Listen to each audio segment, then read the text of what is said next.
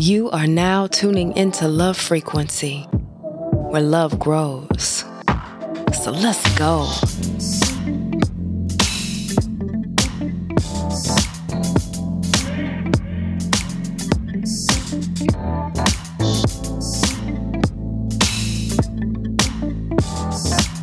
Welcome, and thank you for checking in before you check out. I'm Naya, your host and favorite love advocate, and I am so glad that you join us again for another deep dive, another check in, another necessary pause in your day where you can collect yourself and your thoughts. See, this is the podcast where love grows. And if you're new here, baby, I need you to come in and take your shoes off and stay a while. I got some thought water for you. Now, my presence on this weekly podcast has been anything but. However, things are getting back to a new level of normal for me, and I'm thankful for this time. I was recently reminded that it is not the quantity of time, but the quality of time, the quality of content. Mr. Denzel Washington himself, who said, You know, everybody wants to be first. It's not about who's putting out good information, who's sharing truth. Everybody just wants to be the first one to do it. And in that, you get caught up in being trendy. And for me, love is my life, it is my religion. Ain't nothing trendy about this for me. I truly believe in it, and I believe in its power. While love frequency hasn't been weekly, please believe that in every episode, there has been nothing but truth. And I love y'all. So, again, this new elevated normal that I'm coming into, there will be more consistency without excuse. But this time, this was so important.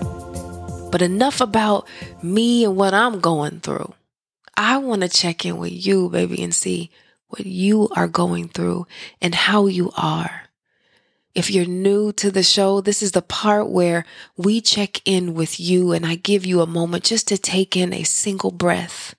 And in this pause, in this check-in, I want you to tell me how are you doing? If you need guidance, we have a love frequency meter on the website www.l-veefreq.com. And there you'll be able to assess your levels and dive a little bit deeper and connect with episodes that will help bring you up or keep you in a high vibration. Again, Love Frequency is the podcast where love grows.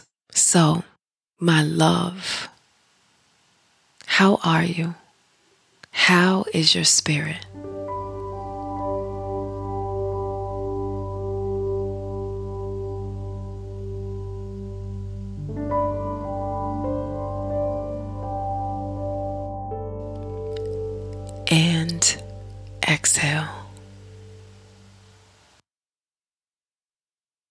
So let's get into it, loves.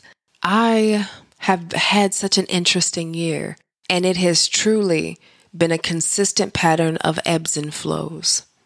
In reflection, I can see my part in it, but God, I have to check my energy and frequency more often because I'm wondering why I'm attracting what I've been attracting. Because, um, honey, let me tell you, to give you kind of an example of how 2021 has flowed for me, it has been high vibration January, low vibration February, high vibration March, low vibration April, high vibrating, so on and so forth. So every other month I come in on a very great high and I can I have perspective and clarity and I'm making decisions and I'm driving my projects and then that low hits me. And all of this has been associated with me dating people who did not align with my frequency at the time. Now, this is not to say that somebody is better or worse or that they fucked up or I fucked up. This is just, for me, off the rip is how it is. Y'all, let me tell you. You know, I have been become kind of an expert at explaining my feelings or how I feel, or helping to explain how others feel or what they're going through. you know, sharing it in a way where it resonates. But feeling your feelings is a whole fucking different thing, right? So I'm having these great epiphanies and these great anecdotal phrasings, and you know, I'm a lady in waiting and I'm ready. And then when you have to show up and be that around other people, there's so many dynamics. There's so much going on. And connecting with people and things going as terribly interestingly left as they have been has started to make me doubt whether or not I can trust myself. And so I am trying to navigate through that. Have you ever been there? Am I the only one that has ever connected with someone or been drawn to someone, but because of your pattern, you're not sure if this is the one that you should give your all to, or if this is just another lesson. And how many of us have no more lessons in us left? We are so tired of missing the fucking point and then having to go through the pain. Hmm. You're not alone, baby. So, what do we do? What's next?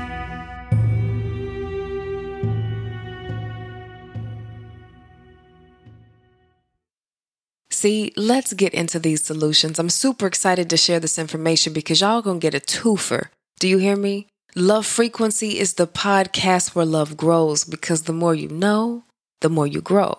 So tell your friends and family to come on here. We ain't asking for credit cards so that we can all be well. If this is information I know, then it is my duty to share it with you so that you can be a little bit more informed. So I need you to get your pens, your notepads, your notebook apps, whatever you do to collect information so you can go back to and be reflective. Now's the time, baby. Here's the tools you've been asking for, and it's up to you if you choose to use them. See, I am of the belief now that everybody can't fucking go. And if you want to sit around and be a person that complains, but continues to repeat the same patterns, then good luck, baby. That is what you've called into yourself, and all I can do is support what you've been manifesting.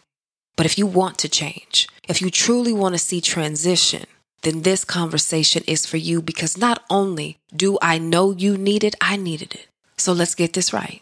So, how do you trust yourself? It's such an interesting question. And of all the information I've gathered, the theme that seems to be the most consistent is that in order to establish a strong foundation of trust, you should be someone that makes self care extremely important. So write that down. Above all else, as you're planning your week, prioritize that shit. I also want you to be very intentional about where you're receiving your advice and your information. Ensure that they are sources that you can trust, baby. Now, the thing that many of us seem to avoid is that shadow work. And being able to trust yourself relies on your ability to create a relationship with your inner child. That voice inside yourself that you've been avoiding because you don't want to deal with your feelings. And that leads me into my last point. We got to learn how to feel our feelings our inability to do that, our avoidance to that, is what allows us to not build a true relationship with our inner child. So that way we can't and don't understand what information is good for us and what information is causing us to stay in our cycles and our patterns. And therefore, we avoid self care at all cost. Did you catch that? Did you catch that one actually relied on the other? So that means we have to start with feeling our feelings. Oh, here you go with that tricky language. Feel my feelings. I do feel my feelings. I'm the one that has them. That does not make any sense. I can understand that. Okay, let me give you an example. All right. Have you ever had a shitty day? Of course. Now, when you've had that shitty day, have you had people answer or respond to the events that happened to you with statements like, Oh, but you're strong. You'll get over it. Ooh, yes, yes, I have. Or, Hey, you know, it is what it is. What can you do? Mm. Or, I don't know why you're tripping. Mm. I sure have. See, suppressing negative feelings is often associated with strength, while expressing our feelings is often equated with weakness. Yo. So now do you understand why we're more likely to not feel our feelings? And I understand it. Do you know how incredibly complex it is just to process emotions? So, no, baby for many of us, we haven't been feeling our feelings. Let me, let me break it down like this. Let me tell you what you got working against you, why you should not feel bad if you are just now coming into this awareness. Because first, you have your primary emotions, and that's what you really feel based on what happened. And then you're combating against your tricky ass secondary emotions. And these are the fuckers that come and tell you that you can't do it. They're the defeating or the limiting beliefs that we tell ourselves. And then if that wasn't enough, let's add a dash of avoidance behavior. Because those are the things that we put into place in order for us to um, avoid feeling our feelings at all costs. And this is taking place all at the same time. So you're saying we're fucked? Just saying all that took a lot of work, which means it's gonna take a lot of work for us to become skilled in being better at expressing how we feel. True. And let me tell you a secret most of us don't know how to do that shit. And what's even more interesting is we've been led to believe that just because we put I feel in the beginning of a sentence, that it indicates that we're actually feeling something. Baby, let me tell you you can use the verb feel and not be expressing how you feel. Those are often times when we're expressing an opinion, not a feeling. And it is so important to understand the differences. Let me break down a quick example. You ever been hanging out with somebody that you feeling and you just they're in their phone on TikToks and it starts out as harmless and then after a while you start to feel a type of way like, hey, can I share something with you? I'm kind of feeling ignored right now. Is that really a feeling statement? See, I feel ignored as an assessment of the actions of others rather than a clear statement of how you're feeling. Because let's break it down a little bit deeper.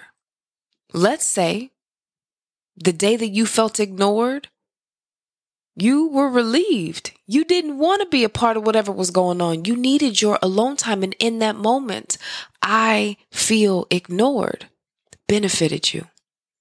But then there's another day where I feel ignored, brought up feelings of being hurt because on this day you wanted to be included. Do you see how a word like ignored tells much more of how we see things versus how we feel. So, my question to you, baby, how will you start feeling your feelings? What are some habits you have been doing? And what do you want to change? And when? When will you allow that to start with you? I know some of you are thinking right now, damn, I should have talked to my partner differently that argument wouldn't have been so bad if I would have just clearly expressed how I feel instead of assessing the situation. Nah. This message, this message was not for you, for them. This message was for you. So you can go back inward and face that inner child and tell them, it's okay. I'm sorry.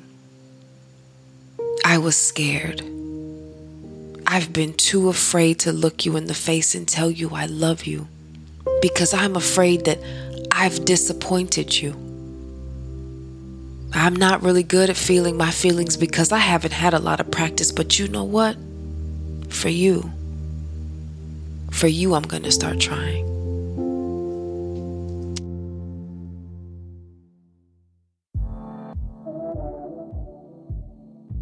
My mind completely blown. You have no idea. I have spent years really being proud of myself and the way that I communicate. And really, what I was telling folks is, I speak really clear English and I enunciate real good.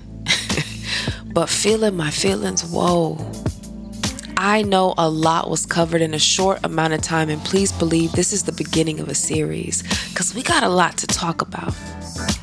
I'm not suggesting that this is a solution to all things, but it definitely will help us understand one thing just a little bit better.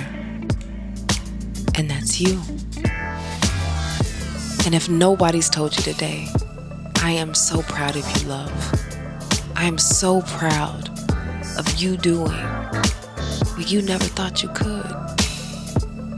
You haven't given up. Until next time.